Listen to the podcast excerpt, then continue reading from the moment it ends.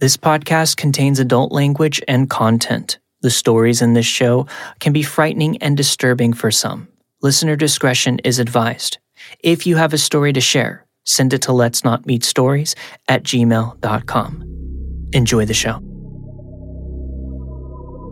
My name is Andrew Tate, and this is season six, episode five of Let's Not Meet, a true horror podcast.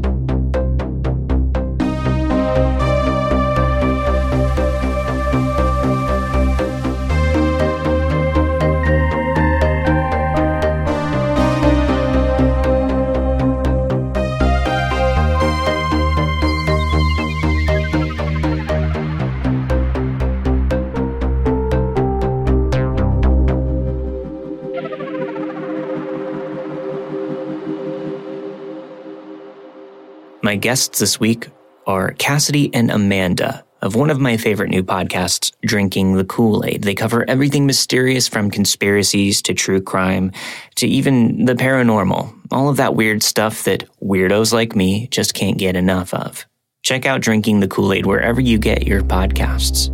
Enjoy the show.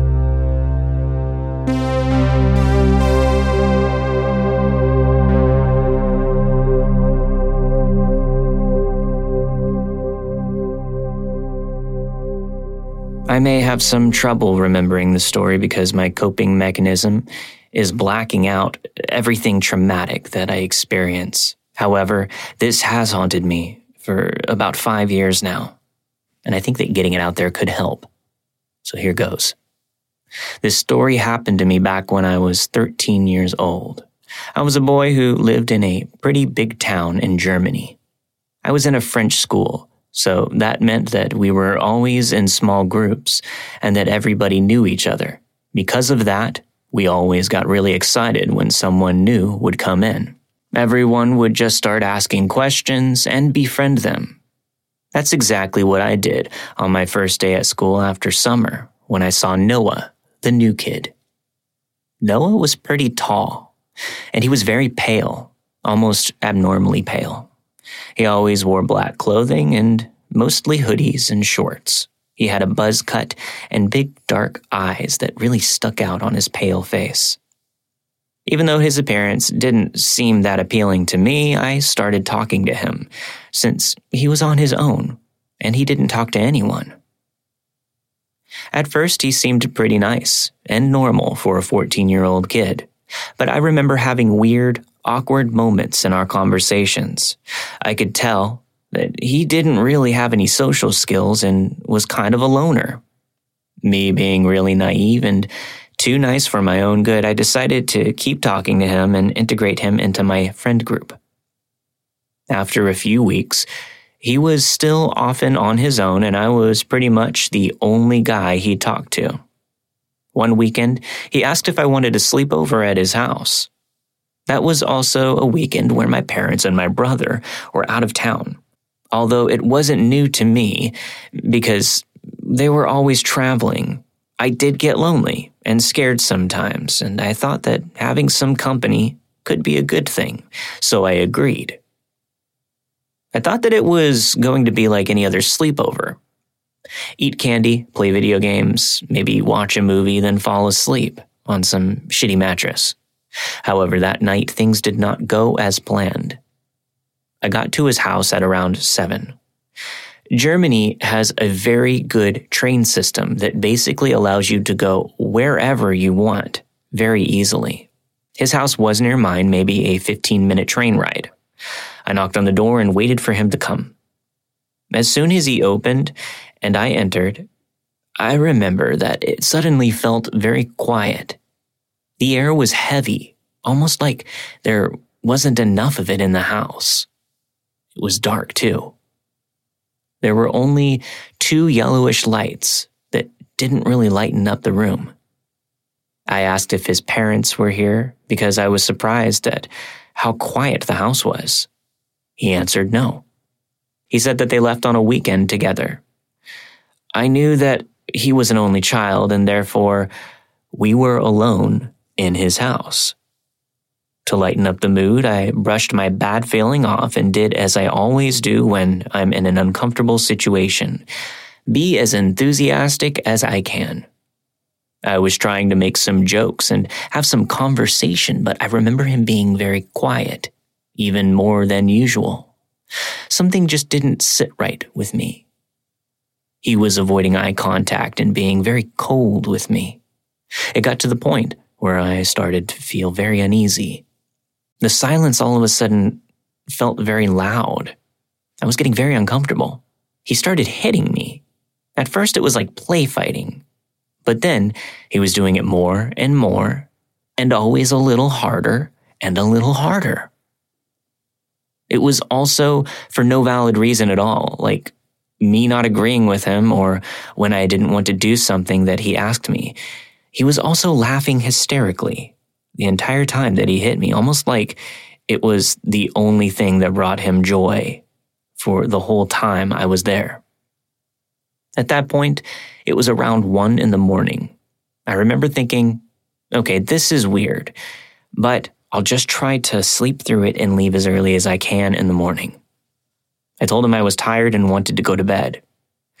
He didn't say anything, but as soon as I started sleeping, he woke me up by punching me in the head. Like I said, at that point, he was hitting me with his full strength. After a few punches and slaps, I began to ask myself, what is keeping me here? There are still trains until about 2 a.m. I can just go and sleep at home. So I stood up and said, I'm fucking leaving. I started packing my bags, and I remember getting so angry that I stopped watching what he was doing. He also hadn't said anything back, so I didn't really know what he was up to. After putting my stuff in my bag and closing it up, I looked up. And there he was, standing in front of the bedroom door, looking down at me with the coldest gaze I've ever seen. I looked down at his hand, where I saw a light reflecting on a key he was holding. Before I could even realize what he was about to do, he said, No one leaves this house. He walked out of the room, shut the door, and I heard the click of the key locking the door. At first, utter disbelief. I couldn't compute the fact that he had just locked me in. I stood up and told him to open the door, but he would not listen. I started getting angry and shouting at him to open the fucking door. But he didn't even acknowledge me. I screamed, banged, and kicked on that door but there was no response. At that point, it was maybe 1:40 or 1:50 a.m. I thought I could call someone that would still be up. I called my brother, but as I said in the beginning, he was in Paris and had to go through some tests, so it wouldn't be normal for him to be up. I called my friends from school, but no one was answering. Now, I thought about calling the police, but I figured that no one would take me seriously because of our young age, or that he could easily change the story by making it seem as though it was all just fun and games. I also didn't want to get our parents involved, since I knew that they were very far away. That's when I started freaking out.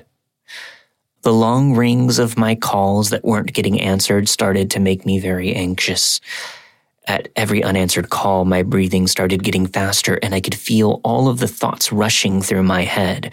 I also had hyperventilation when I was younger and was worried that this would cause another attack. I knew that he had to let me out eventually, but it was the feeling of helplessness that was torturing me. I was always someone that really valued their freedom. I hated being forced into things or having my choices taken away from me. And the situation really triggered all of that. So I started crying hysterically. I broke down on the floor and I couldn't stop crying. All of that accumulated stress came out and I cried for maybe half an hour. Then I turned to the window. His room was on the third floor, but I hadn't really looked at how high it was. I got up to the window and it was about a seven meter fall from his room. I could barely see the ground because there weren't many street lamps where he lived, and a huge tree was covering his window from the rest of the neighborhood. I considered doing it. I opened the window, stood up on the fine line that separated the cold air from his room, and looked down. It was windy that night. I could hear the wind brushing through the leaves, and I felt the fresh air against my teary eyes and warm cheeks. This made me come back to my senses. I took long breaths while still literally standing on the edge, and I knew that I wasn't going to jump. I wasn't about to suffer serious injuries or worse because of some fucking prick that locked me in the bedroom. So I came down from the window and decided that I was going to escape this fucking room. It was about 2:30 in the morning at that point. I figured that he had gone to sleep somewhere else in the house because I hadn't heard from him since he locked me up. I began searching the room. I didn't really know what I was looking for, but it was the only thing that I could think of doing. There was a lot of furniture in the room. He had a closet with a mirror sliding door that was very big, even though he didn't have a lot of clothes. He also had a desk with a cupboard underneath.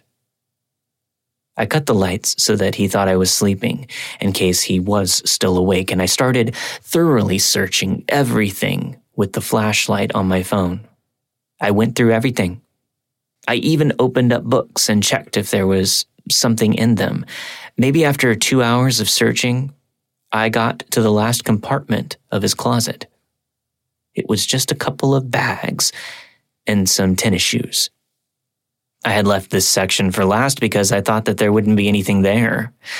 I was also starting to freak out again because I hadn't found anything good except for a Swiss Army knife that I thought could come in handy in case he did return and would want to hurt me. I started searching the gray Nike bag when I heard a small jingling sound coming from the bag. I stopped moving and started feeling the adrenaline kicking in. I opened the bag and found that there were a ton of keys in the pocket. I took them out, and there were maybe six or seven of them. I recognized that a few were keys for bike padlocks, so that left me with four keys left. I took one and pushed it into the door lock. I turned it. I heard a satisfying click, then opened the door as quietly as I could. That's when it occurred to me that I hadn't thought about what I was going to do once I got out of the room. I sneaked into the bathroom and locked the door for two reasons. One, I really had to go. And two, I didn't know where he was, so I didn't feel safe going directly to the front door. After using the bathroom, I found the courage to finally open the door and try to find him before he found me. I looked into his parents' room all I saw were pictures of his family, the three of them looking back at me with some innocent smiles on their face. I cursed them in my head. I continued to search. There wasn't anything on the guest bedroom in the second floor, so I knew that he had to be on the first floor. I walked down as quietly as I could and I saw him. He was lying on the sofa, curled up in his blanket and facing the wall. I felt so much anger just looking at him. Never before had I felt this kind of hatred towards someone. I didn't do anything, though. I just wanted to leave that fucking house as soon as possible. I went up to the front door, and with no surprise, it was locked. When I was pushing the door, the sweat on my hand made the handle slip, and it sprung back with a loud clang. I felt a knot in my stomach. However, he didn't wake up or even budge. But this made me fear that if I made another mistake, I might not be as lucky.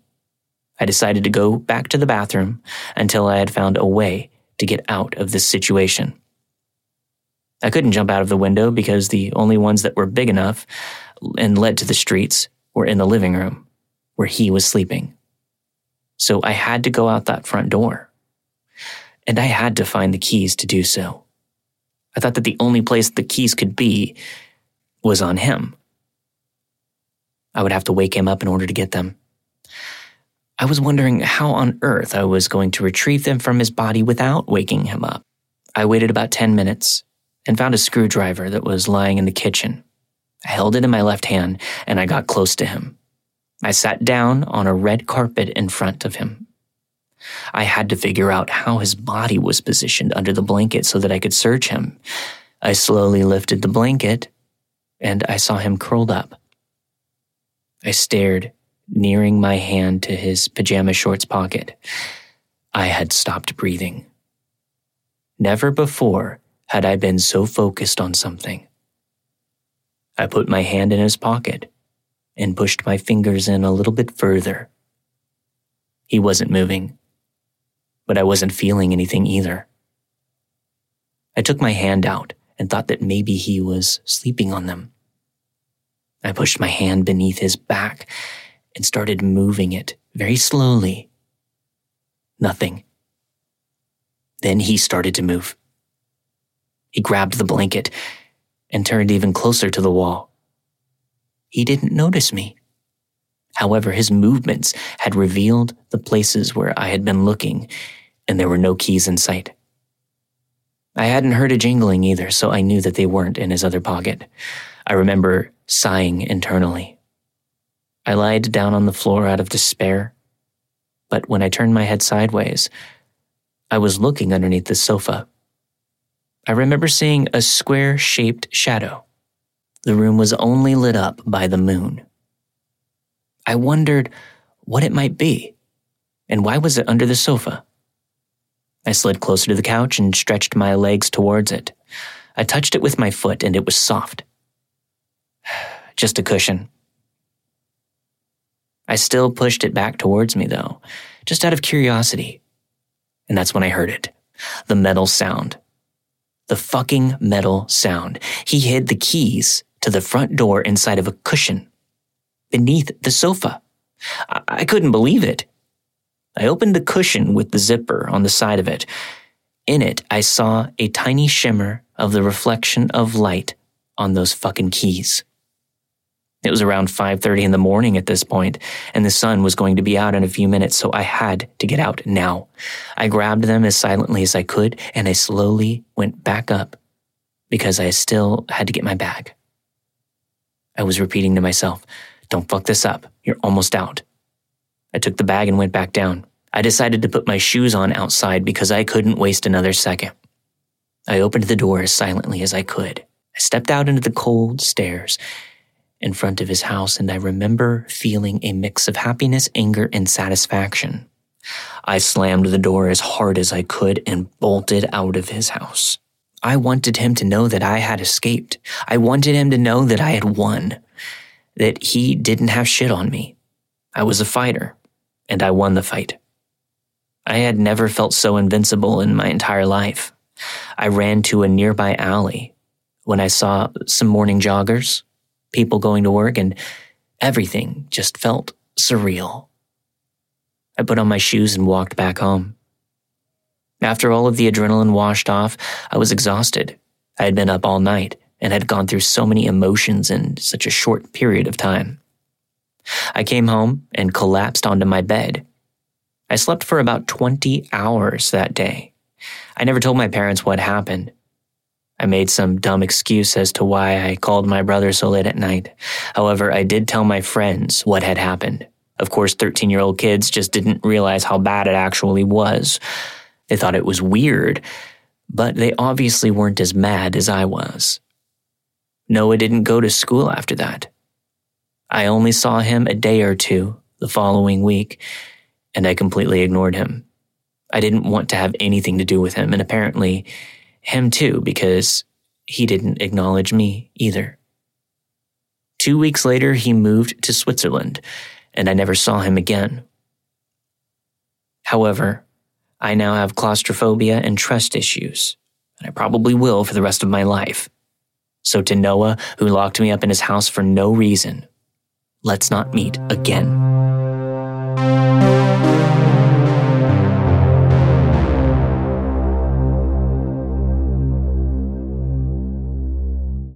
Are too many layers and sub stories to this story to add. But all of my friends have told me that my life is like a horror movie. This is my best attempt in explaining the hell I endured at the hands of my dad's girlfriend.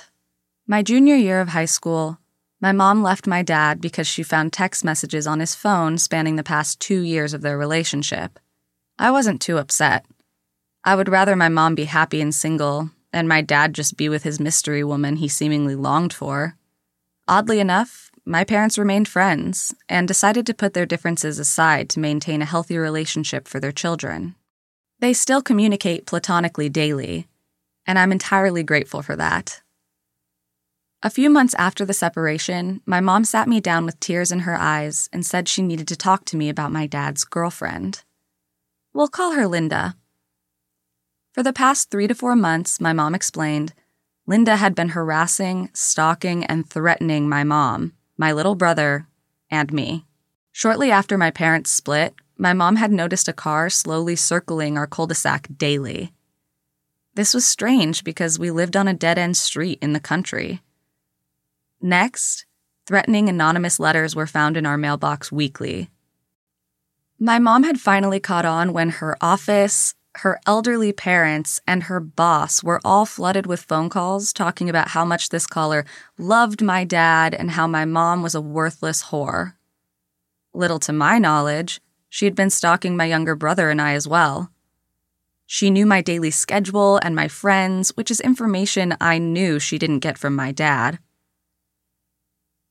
My mom was sent a picture of my brother and I at the mall from an anonymous number. Have you ever realized you were being watched? It's the most frightening thing to know that you were being stalked in public without your knowledge. My mom decided that she had crossed the line. One day, my mom left our house on her way to church when she noticed she was behind Linda's car. My mom ran her off the road and into a vacant lot and threatened this woman's life for bringing my brother and I into this. As it turns out, Linda was furious that my dad was still friends with my mom because he still wanted to be a good dad to his kids. Of course, my mom told my dad everything, and they both promptly filed a restraining order on Linda. This is where things get wild, in case you thought this story was too mild so far. Linda bought the exact same car as my mother. Then she befriended our housekeeper, who took liberties in telling Linda what our house looked like and even sent her pictures. Linda bought the exact same headboard and duvet cover my mom had and posted it on social media. I only saw this because I created a fake account.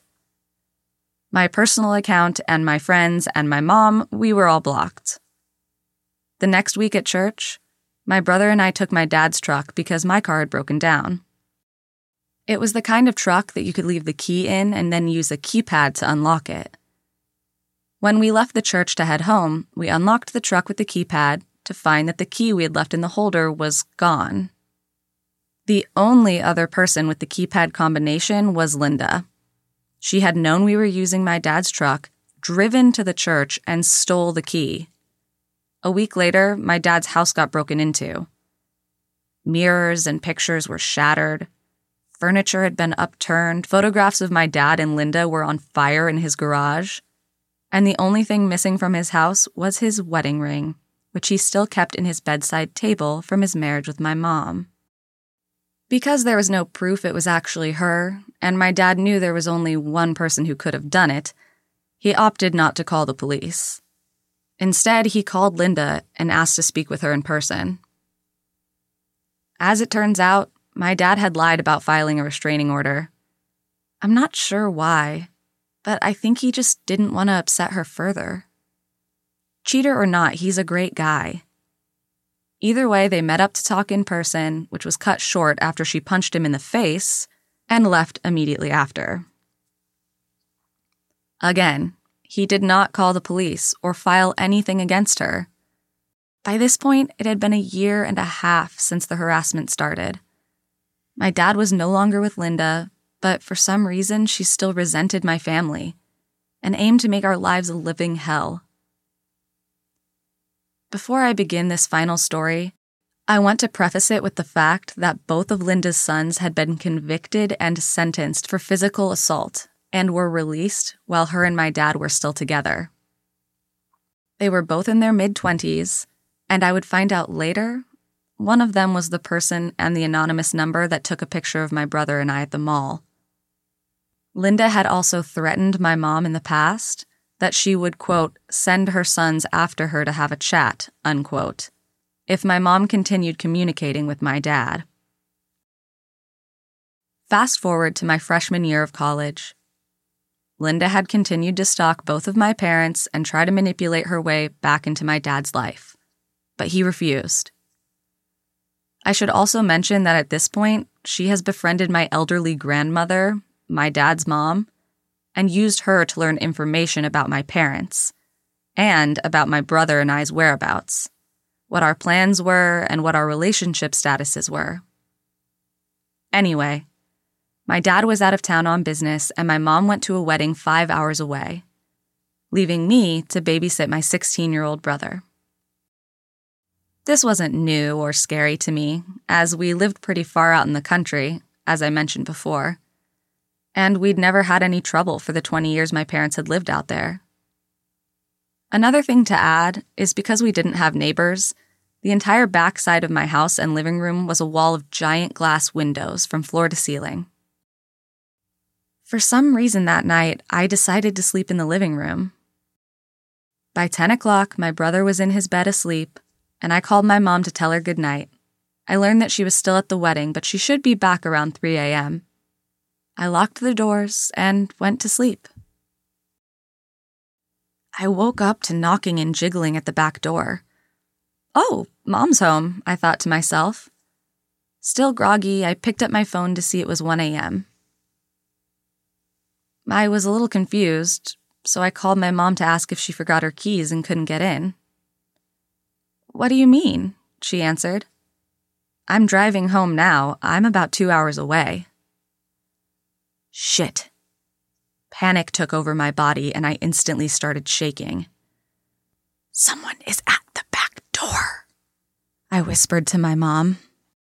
She instantly started screaming orders at me, but I couldn't hear a word because I saw two male bodies in my backyard dressed in all black through the glass windows. Linda's sons.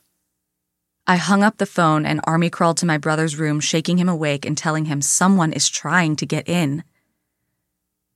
My phone started ringing, and it was my mom telling me the police were on their way and that she was calling trying to wake up my nearest neighbor.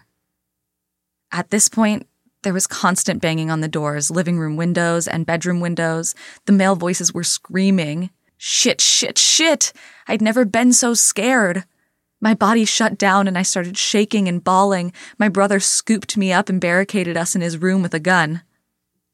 We were just waiting to hear the glass shatter and the men break into the room.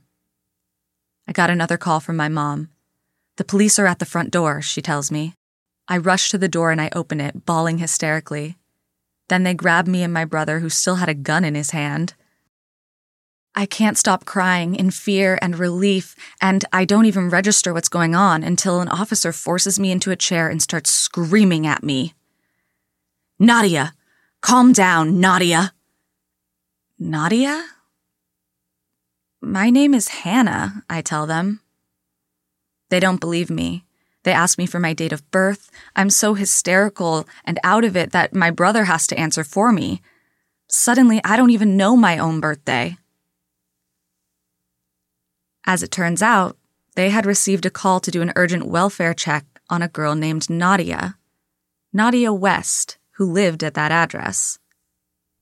They had been told that Nadia had a gun and was threatening to take her life and to use all force necessary to enter the house.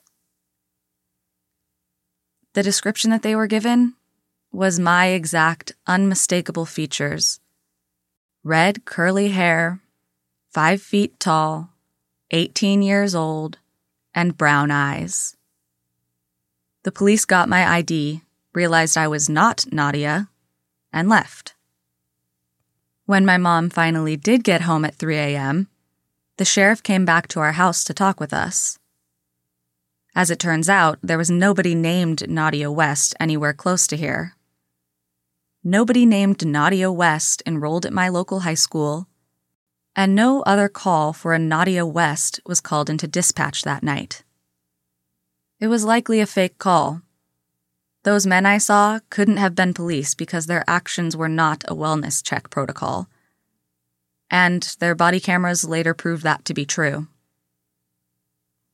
The men in my backyard and at the back door were not the police at all, because a code was needed to open the garage for access to that door and the backyard gate.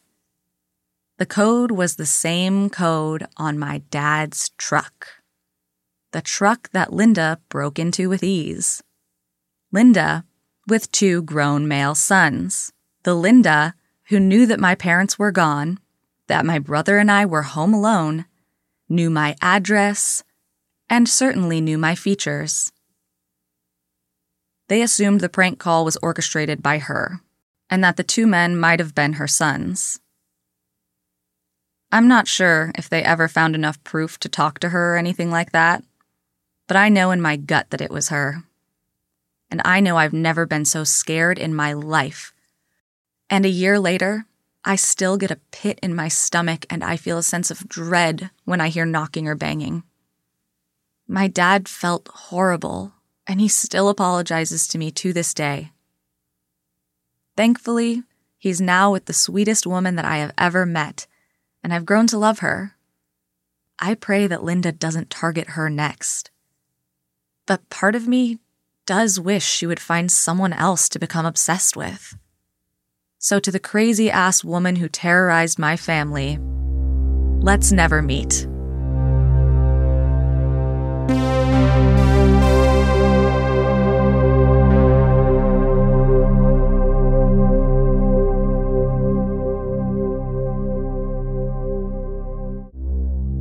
I was around 9 or 10 at the time. Very social, but still soft spoken and polite, and very much a people pleaser. Young, naive me found it very hard to speak up for myself and say no to people, and that was something that probably attracted Mr. Smith. I lived in an apartment complex at the time. It was around eight stories high. To the right of the building was a large parking area. On to the left was a small playground, and next to the small playground was a bigger one, which the older kids used. I also would like to mention that I hung out with a small group at the time. If I was ever outside, I was either with my parents or with my friends.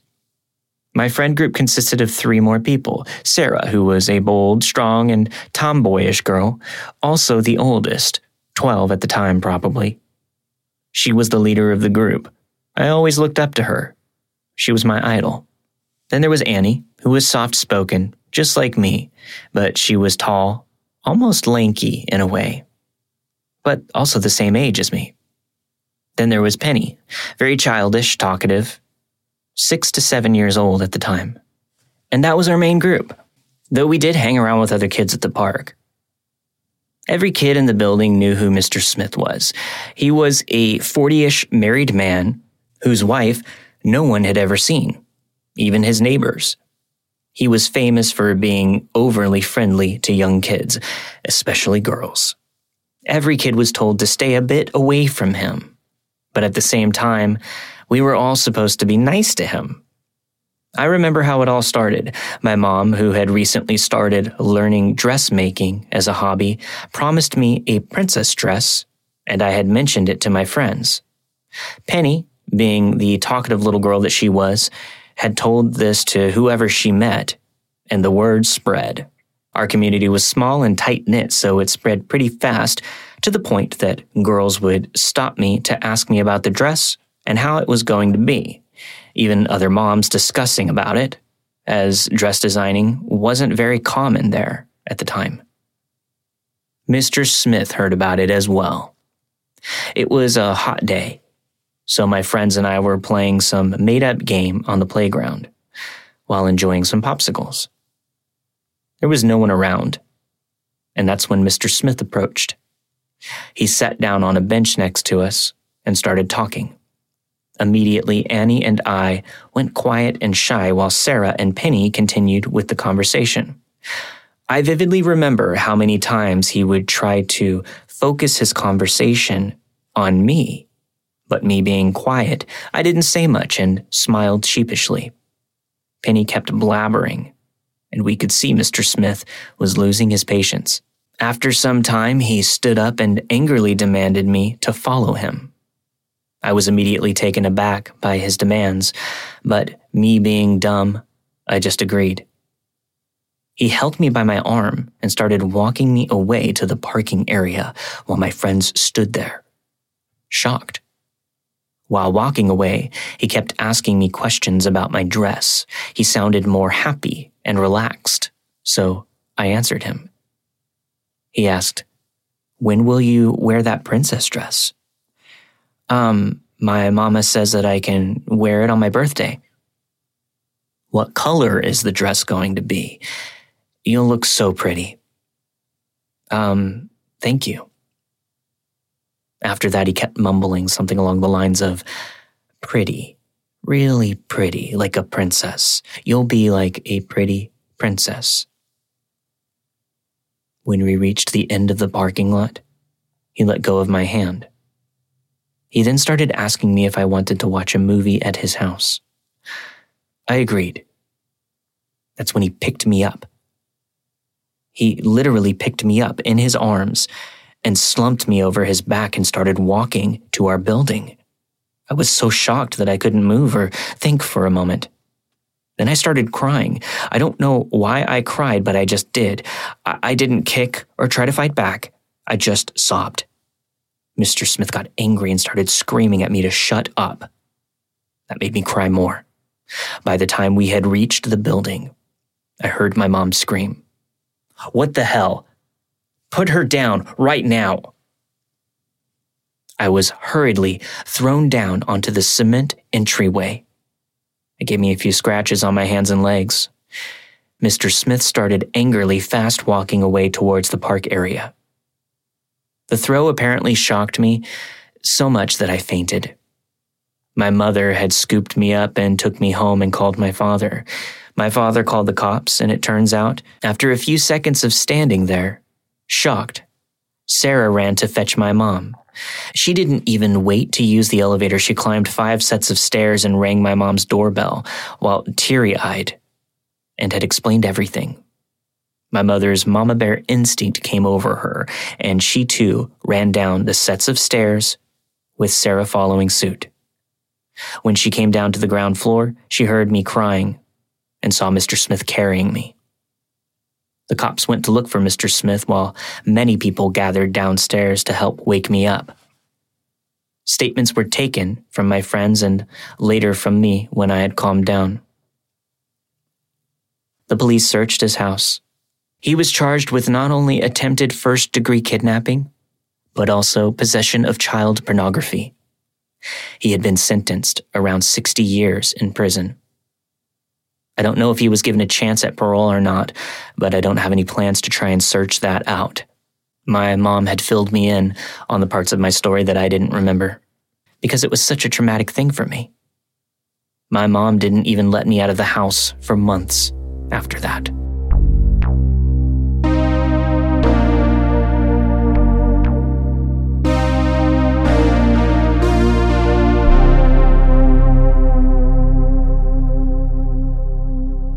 To preface the story, I am a female, and at the time I was 27 years old. This event occurred in the Pacific Northwest. It was the early evening in January 2019. As a new mother, I was having a long, refreshing afternoon, getting out and seeing my friends again in a more adult, kid free setting. It had been an evening of laughs and good spirits. When I looked at the clock, realizing the afternoon had quickly turned into the evening, I decided to depart, knowing I should get home to relieve my husband and jump right back into my mom duties for my three year old daughter and one year old daughter. I hugged my friends goodbye, feeling a little bummed I had to end our time together, but knew my husband had taken one for the team by letting me go out for such a long stretch of time. I didn't want to take advantage of his selflessness. Plus, I knew by the time of afternoon it was, he was probably knee deep in that post dinner, pre bedtime routine that is notorious for being quite an ordeal with very young children. As I took off out of my friend's driveway, still feeling that twinge of sadness for having to end an amazing visit, I decided to stop at Target on the way home to pick up a couple items. Plus, maybe a small treat for my husband to extend my gratitude for letting me go out for so long. As I enter into the Target parking lot, I remember running the regular mundane list of items through my mind. Do we need more baby wipes? What about diapers? I was deep in concentration as I tried to remember all those little details in that ever growing shopping list when I realized how dark it had gotten outside. Like I stated previously, it was gloomy January, so the daylight was non-existent by the time 4:30 p.m. rolled around. I glanced at my dash clock as it was nearing 7 p.m. Still repeating the list of items I needed in my head, I found a parking spot near the front of the store, which I thought was really lucky since this particular Target always seemed to have about half the city inside of it at any given time of day. As I turn into the parking space, I notice the car I'm parking directly next to on my left is an unkempt maroon colored Sprinter van. You know the type the utility vans with the chrome ladders on the side. As I parked next to the van, a strange, nervous energy surrounded me. I have seen enough Dateline, 48 Hour Mystery, and ID Channel to know to not park next to painter vans, utility vans, or really any kind of van as a solo female. But there was a false sense of security that made it seem not threatening, since the van was parked so close to the target's well lit entrance. A false sense of security, indeed. I park my car, which is a very quiet and stealthy, fully electric 2016 Nissan Leaf. The moment I push the button on my gear shift into park, a voice from within my gut firmly orders do not get out of the car. You can call this voice intuition, your conscience, your gut, your guardian angel, God, or whatever you would like. But it clearly and firmly spoke to me to knock out of the car and to stay exactly where I was. My body stiffened as the firm voice within finished. I glanced over at my doors. they were locked. I looked out my driver's side window at the van, and within a split second of parking, the van doors flew open. Five men jumped out of the van. I quickly shoved my hand into my purse to snatch my mace as my eyes scanned through each window of my car. The men were all strategically surrounding my vehicle.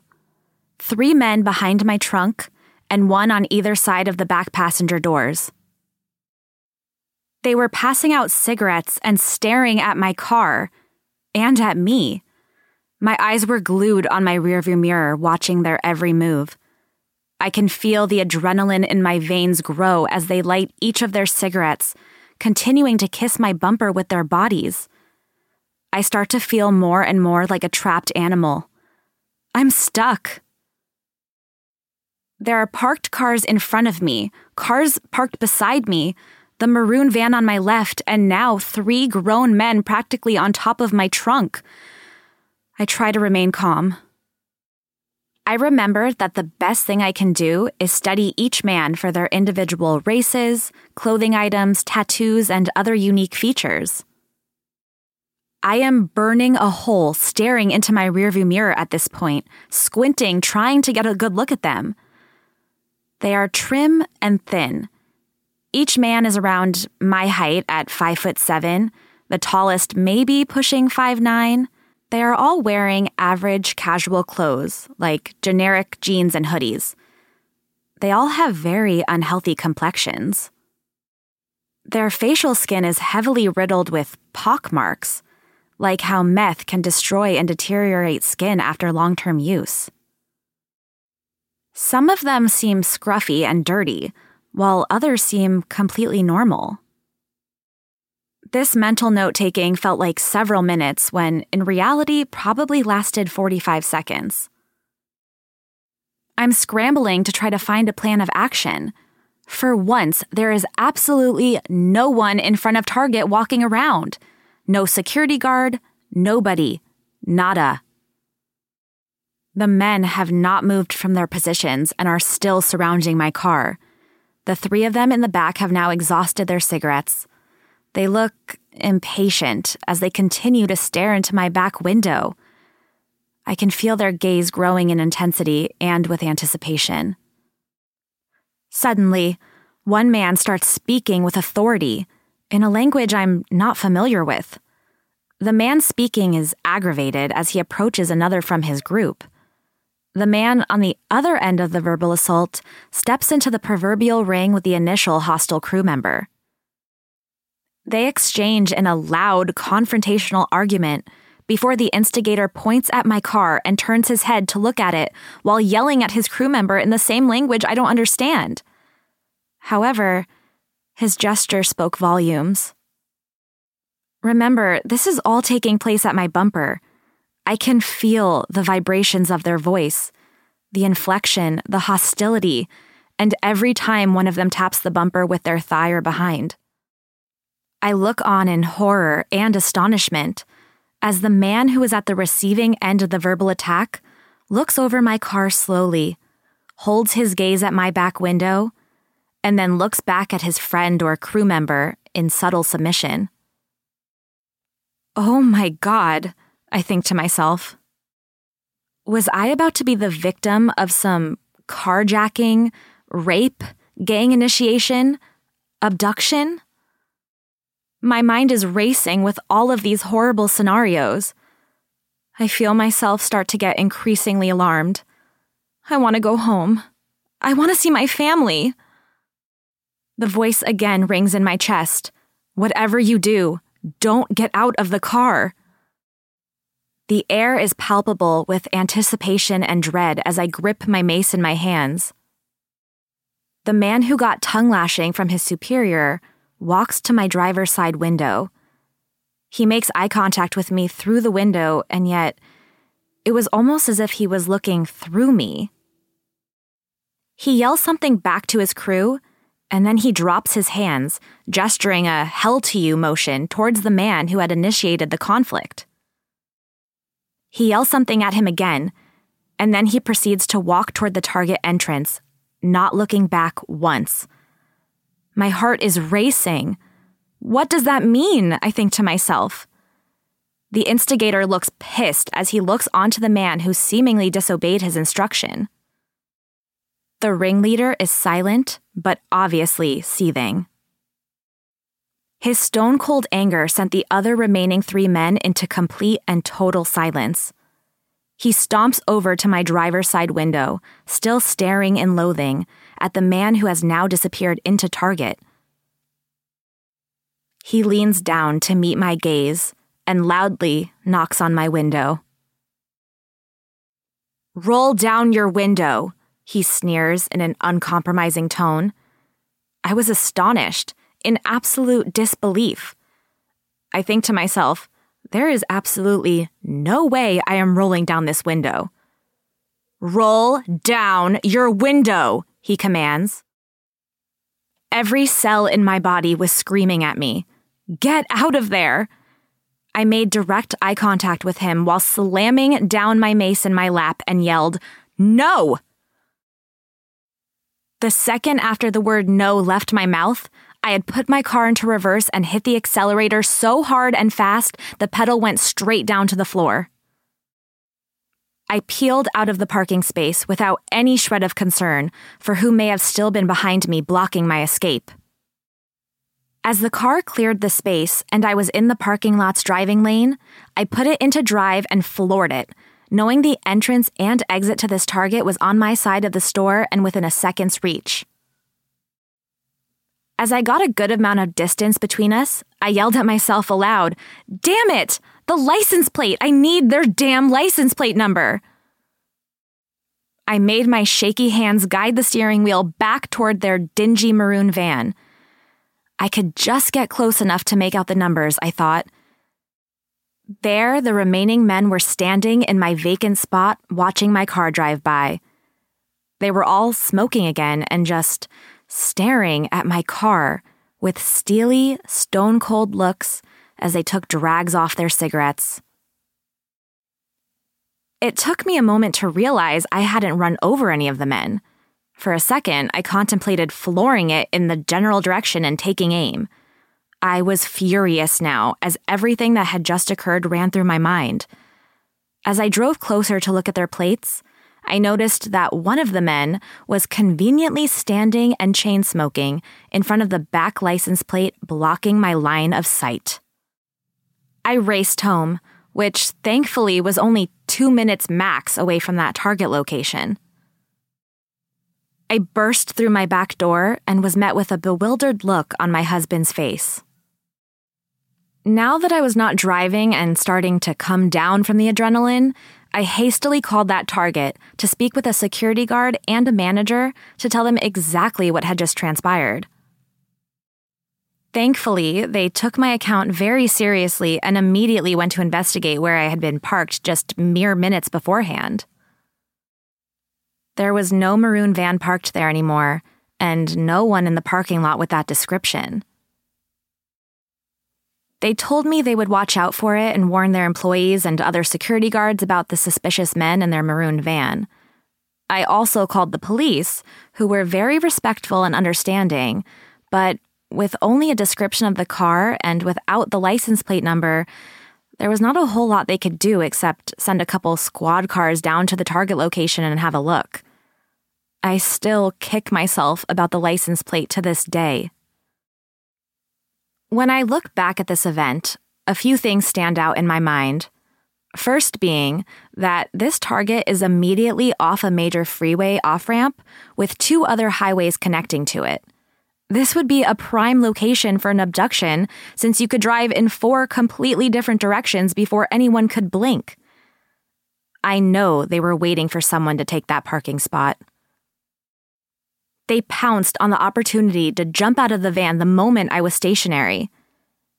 I now realize that even though the parking spot was in front of the store and in direct view of the entrance, not to mention cameras, it was also the closest parking spot adjacent to the Target exit and the freeway on ramp.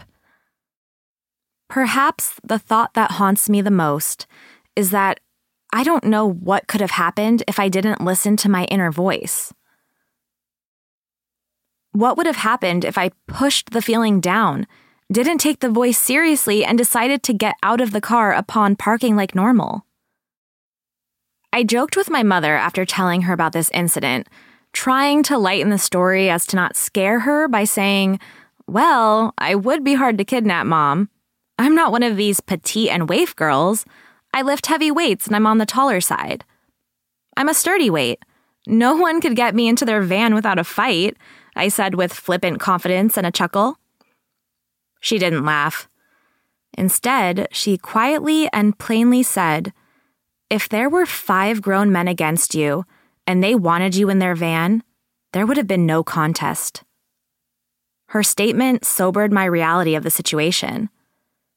I often think about the what ifs, but can say that I am so thankful for that insistent voice that clearly and swiftly instructed me to not get out of the car.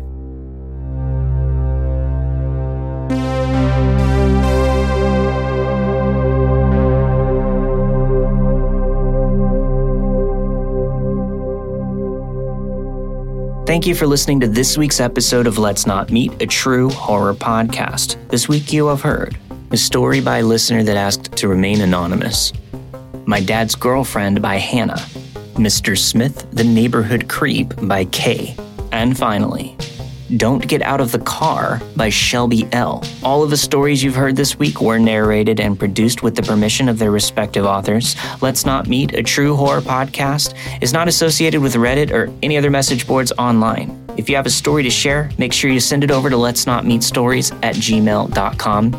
Again, I want to thank my guests Cassidy and Amanda for coming on the show this week. It was a pleasure to have you, and I highly recommend checking out their show wherever you get your podcasts. Again, that's Drinking the Kool Aid. Check them out. If you want to get access to ad free versions of these episodes, as well as bonus episodes every single week, along with a bunch of other content and exclusive merch, head over to patreon.com forward slash let's not meet podcast or follow the link in the show notes. This podcast is not possible without all of the wonderful people over on the Patreon. I'll see you all next week for a brand new episode of Let's Not Meet, a true horror podcast. Stay safe.